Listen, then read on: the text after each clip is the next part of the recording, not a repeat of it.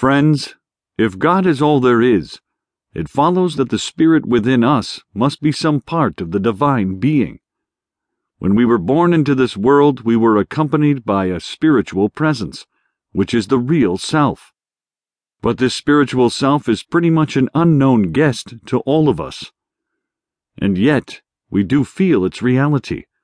For in moments of stress and strain, when the mind is distracted and the body exhausted, very often we find something new and strong and vibrant flowing into us, as though we were being recharged, remade and revitalized by a power that seems outside us.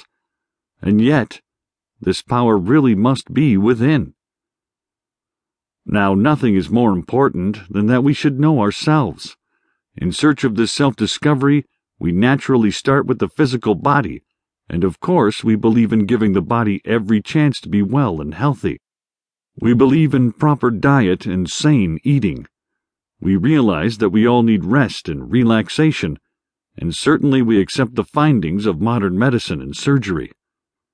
But nowadays we are told that it is difficult to tell just where the body leaves off and the mind begins and many people are trying to discover just what the relationship between this elusive thing we call the mind is to this other, pretty nearly as elusive a thing, which we call the body. Psychosomatics, or body mind relationship, is one of the new and expanding ideas in medicine, and I would say that of all people, you and I certainly agree that we must have a happy mind if we wish to have a healthy body. But there is still another field that remains pretty much unknown, and that is the relationship of the spirit within us to both the mind and the body. For while we have bodies and while we have minds, we are also spirits. And there is a spirit within us that uses both mind and body, or as the Bible said, we are spirit, soul, and body, which means spirit, mind, and body. And there can be no doubt but if we could put these three ideas together in right arrangement, we would probably get over most of our troubles.